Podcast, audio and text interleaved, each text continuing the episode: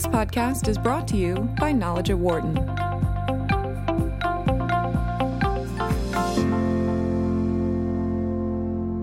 The food system is the largest segment of the world's economy as well as its health system.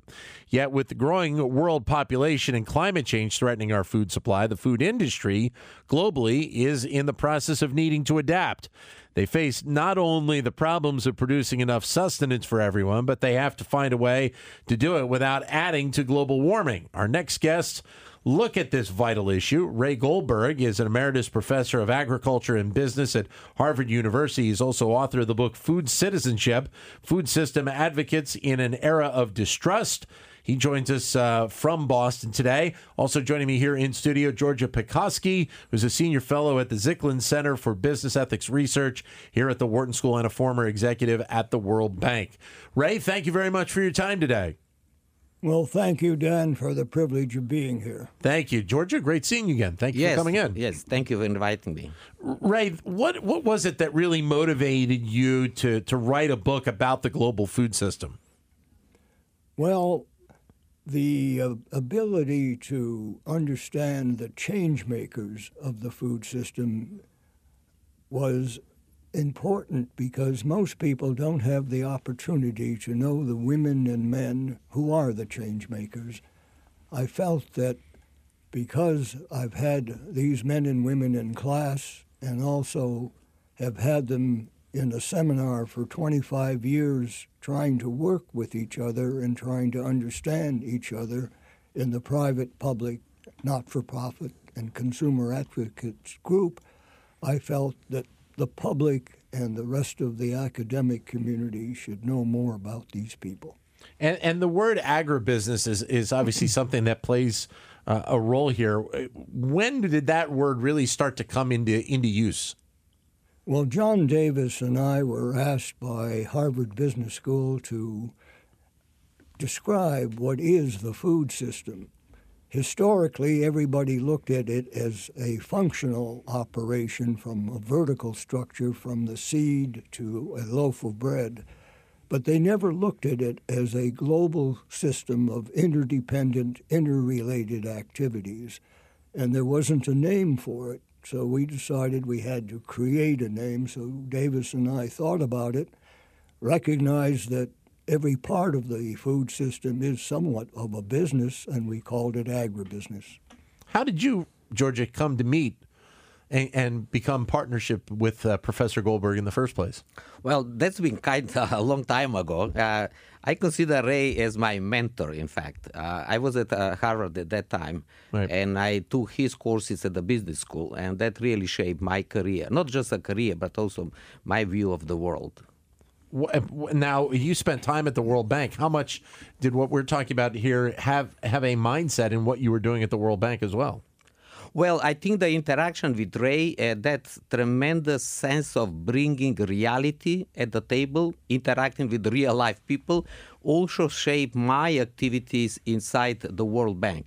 Because sometimes these big multilateral development organizations are not always well uh, prepared to really understand the re- needs of real people and adjust the policy and meet uh, their requirements. It's interesting, uh, uh, Ray. The first line in the book, as I mentioned at the top, says the global food system is the largest segment of the world's economy. I guess off of that, is there the recognition that it actually has that level of importance? Well, the recognition is really not fully understood by the public.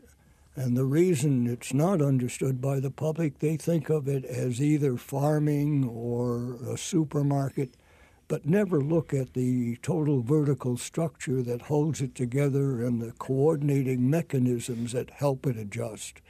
I felt that it was important to enable the reader to not understand to not only understand the vertical system, right. but more importantly to understand the people in that system and how they work together or don't work together. So how how is the understanding of what this industry is? How is that uh, is that brought to get uh, brought forward, and, and how much of it is is taught in business schools? Since we created the agribusiness program at Harvard Business School, there's over a hundred different programs created throughout the world.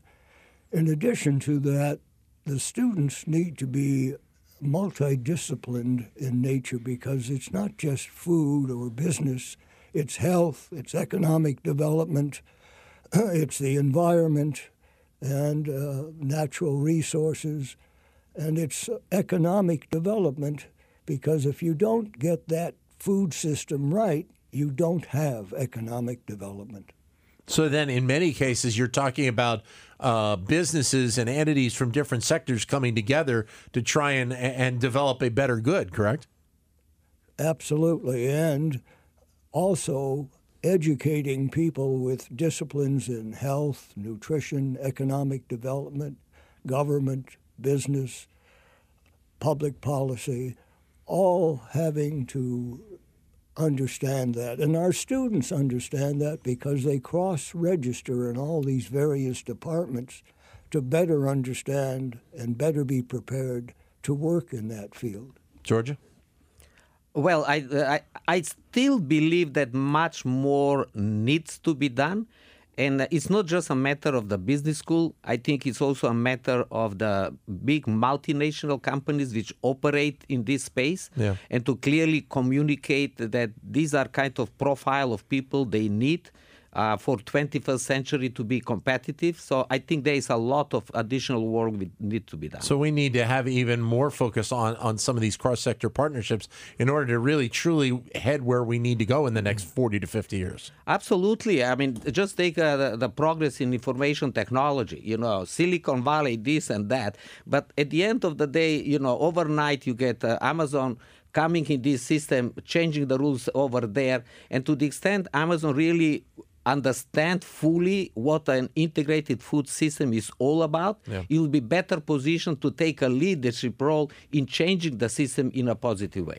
This book, uh, uh, Professor Goldberg, is very interesting because you you really do uh, kind of open up to a lot of uh, different interviews and and different mindsets on these topics. What went into, I guess, picking some of the people that you actually did for the book, including the gentleman sitting with me here in this studio? I wanted to make sure that the women and men that I picked represented the change makers in the food system. I wanted to make sure I had the most constructive critic of the food system who could enumerate all the things that were wrong with that system.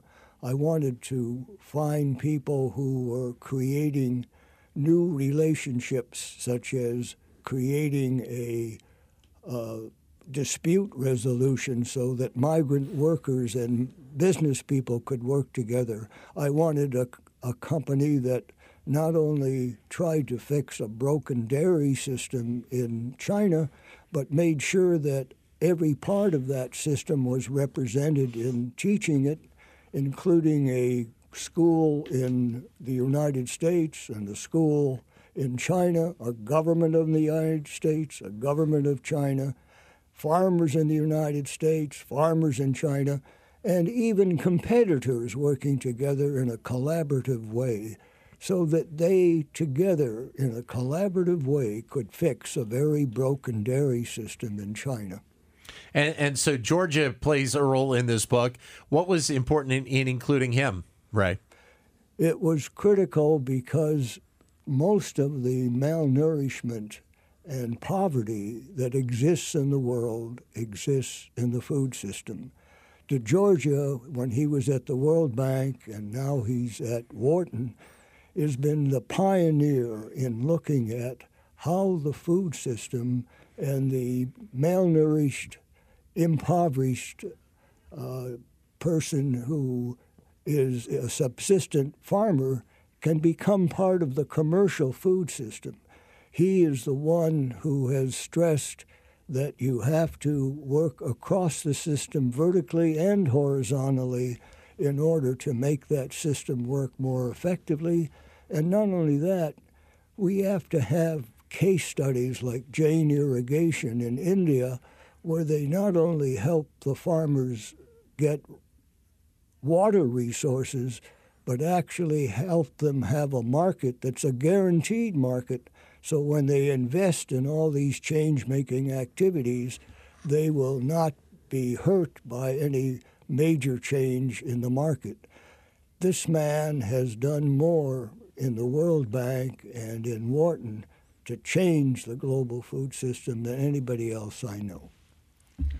Well, uh, Ray, thank you very much. This was very uh, kind of you. And uh, as I mentioned, really, the, the interaction with you and the other change makers really helped me to start changing the way the World Bank was approaching these issues, particularly in the context of malnutrition. I think it was very critical to bring on board the private sector because at that time uh, that was kind of a problem for governments, non-government organizations, but without involving big multinational companies to be part of that. And not as a philanthropic engagement, but it's something absolutely critical for them to compete. Uh, is uh, you know the, the the critical things I was uh, pushing there. Is there in many cases, Georgia, with companies, multinationals that it, has there been just this mindset of well you know we are helping out we are you know we are we are willing to provide some of our resources to to be able to try and make an impact on this instead of really understanding how important it is f- as a role for these companies moving forward well, we have an illusion, you know. If they are big, if they are multinational, they have all that the knowledge in the world. Sure. I right. mean, the first lecture I gave at Wharton, I mean, at the class, is Nike in the problem they have with uh, chi- uh, child, child, labor. labor. Yeah. It's unbelievable. I mean, yeah. company of that reputation and, and uh, integrity to make this kind of mistake. So the engagement with the private sector was also creating opportunities for this company to understand they have to change their core business, and that change Yeah. will not come without access to relevant knowledge. Ray, why do you think then then as we sit here in 2018 that at times there hasn't been enough discussion about a lot of these topics? Well, I think that it took a uh, revolution for, first of all, the medical community to realize that nutrition uh, was more important than popping pills. It took a while for the medical schools to realize that the food system was more important than uh, the pharmaceutical system in, in the terms of health. Also, the uh, technology and the scientific discovery of CRISPR and other things that take single parts of a cell that in turn can tell you or improve the way you attack uh, a particular disease so that it enables the person to cure the problem they have with food as well as with pharmaceuticals. Recently, someone gave up a, a young lady who wasn't who had cancer, and they tried everything, and they finally gave up.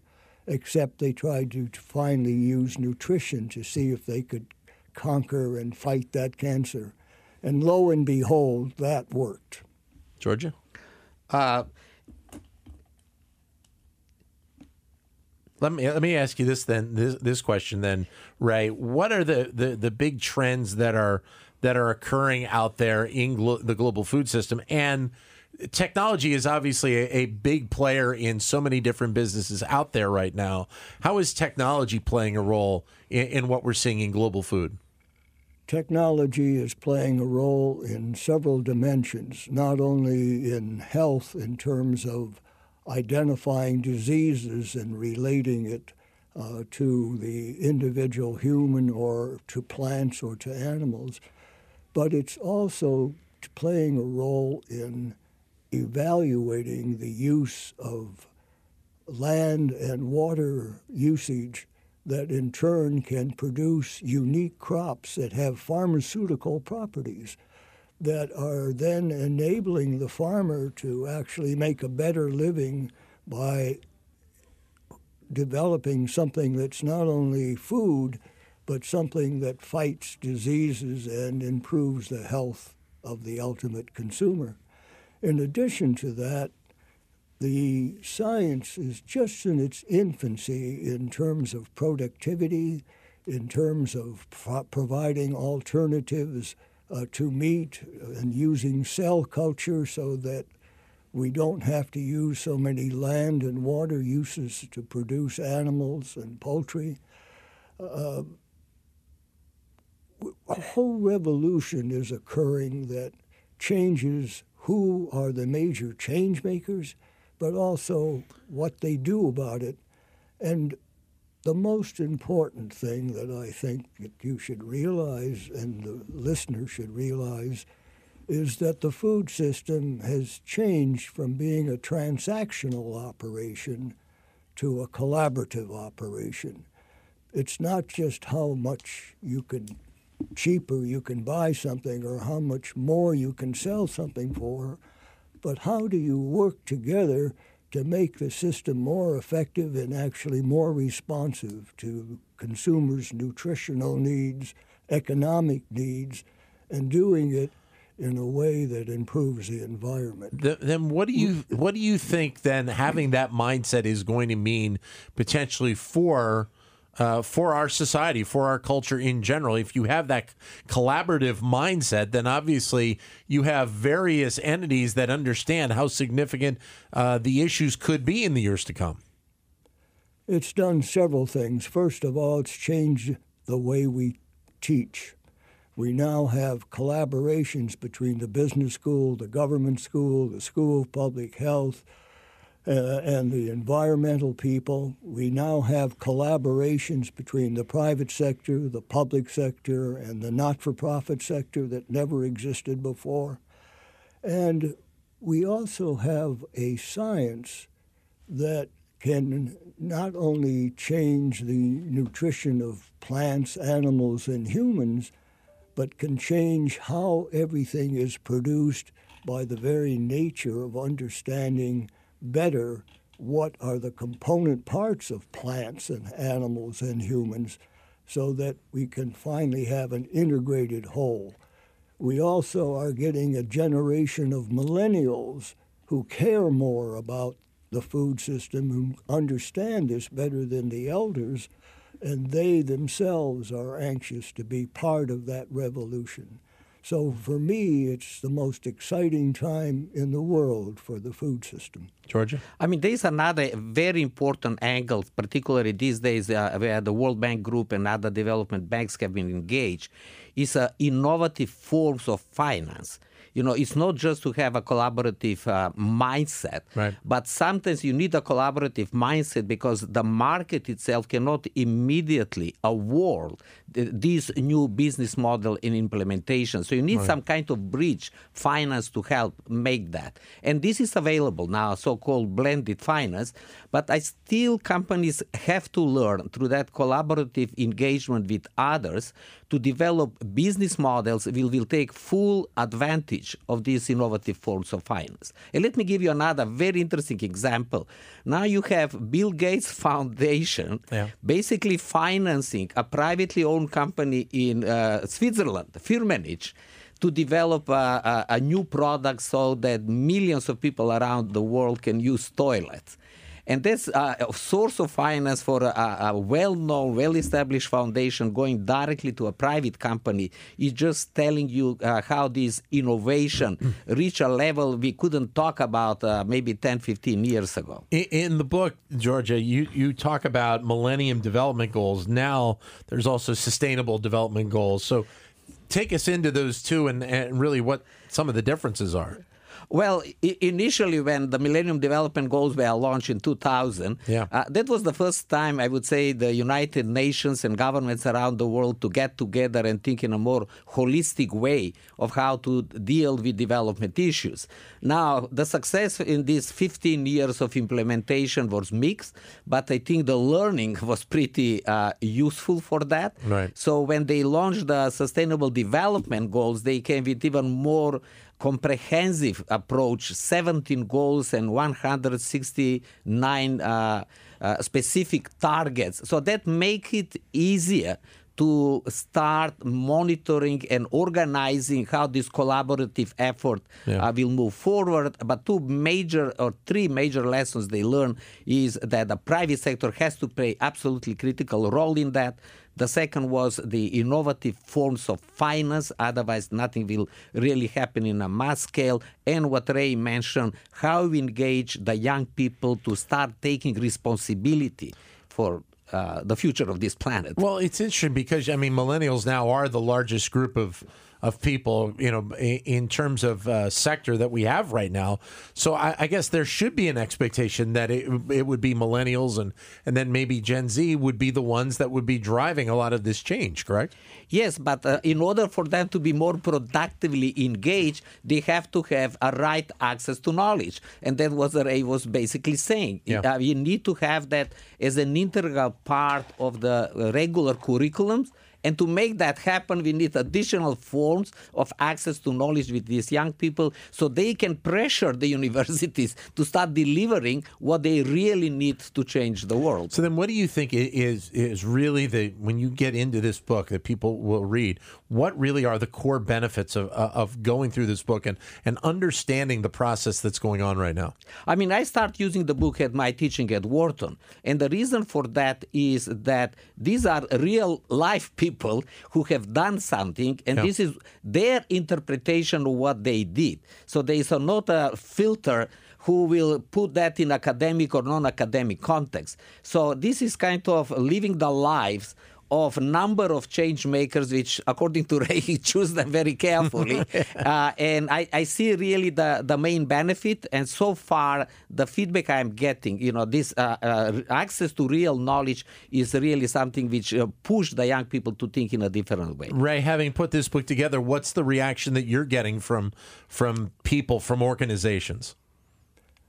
Well, the people reaction uh, that I get is that they find um, that the value system of these people is the most surprising aspect of the book. What they finally realize is that when I asked the question of, you know, what's your background, why, what do you believe in, why are you doing all these things, that all of these men and women are caring about the planet, they're caring about their fellow men, and they're doing more than just caring. They're hiring people who have those attributes so that when men go out and women go out to hire people, they look for people who want to make a difference in their organizations. And many of the chief executives of these companies don't come from traditional business institutions, they come from nutritional courses, they come from medical schools. Right. And the scientists themselves, even though they know the science is important, they also know that safety is important, so that they say to themselves that no matter how good they are in the science, they have to be equally or even more efficient in the safety in the use of that science. The other thing that we haven't mentioned is that the source of funding has become important. Right. And we have to be careful that those funds are not sourced in such a way that the people supplying the funds influence the results of the studies that are being involved. I believe very seriously that we need sort of a CPA kind of activity for the food system that people can trust in and can help. And when you mention financial institutions, the people who supplied the funds for the Dairy Farm Institute in China were the IFC, International Finance uh, section of the World Bank, but the other people who supplied the finance was Rabobank, which was a collection of farm cooperatives in the Netherlands. So I think what you're seeing is a recognition by all the actors in this food system that who they are, what they are, means that they have to have a special respect for the importance of this institution to society. Georgia? I mean, just another, I think, important feature is that not only that uh, Ray very carefully find the leaders, But in the book, you will see that they became leaders because they recognized the importance of the local leaders Sure, and yeah. create space for them to Yeah. take a leadership role and make these things happen on the Yeah. ground. Ray, thank you very much for your time today. Professor Goldberg, I greatly appreciate your insight and thank you for joining us and uh, congratulations on the book. Well, thank you for the privilege of being interviewed by you. I really appreciate it, and uh, I'm very grateful for it. Thank you very much. Thank you, Ray. All the best. Georgia, is always, great seeing you. Thank, you very much. Yes, thank you. Thank you. And again, uh, the book is called Food Citizenship Food System Advocates in an Era of, Detru- of Distrust. Uh, the book is available in bookstores and online for your purchase right now. For more insight from Knowledge at Wharton, please visit knowledge.wharton.upenn.edu. Música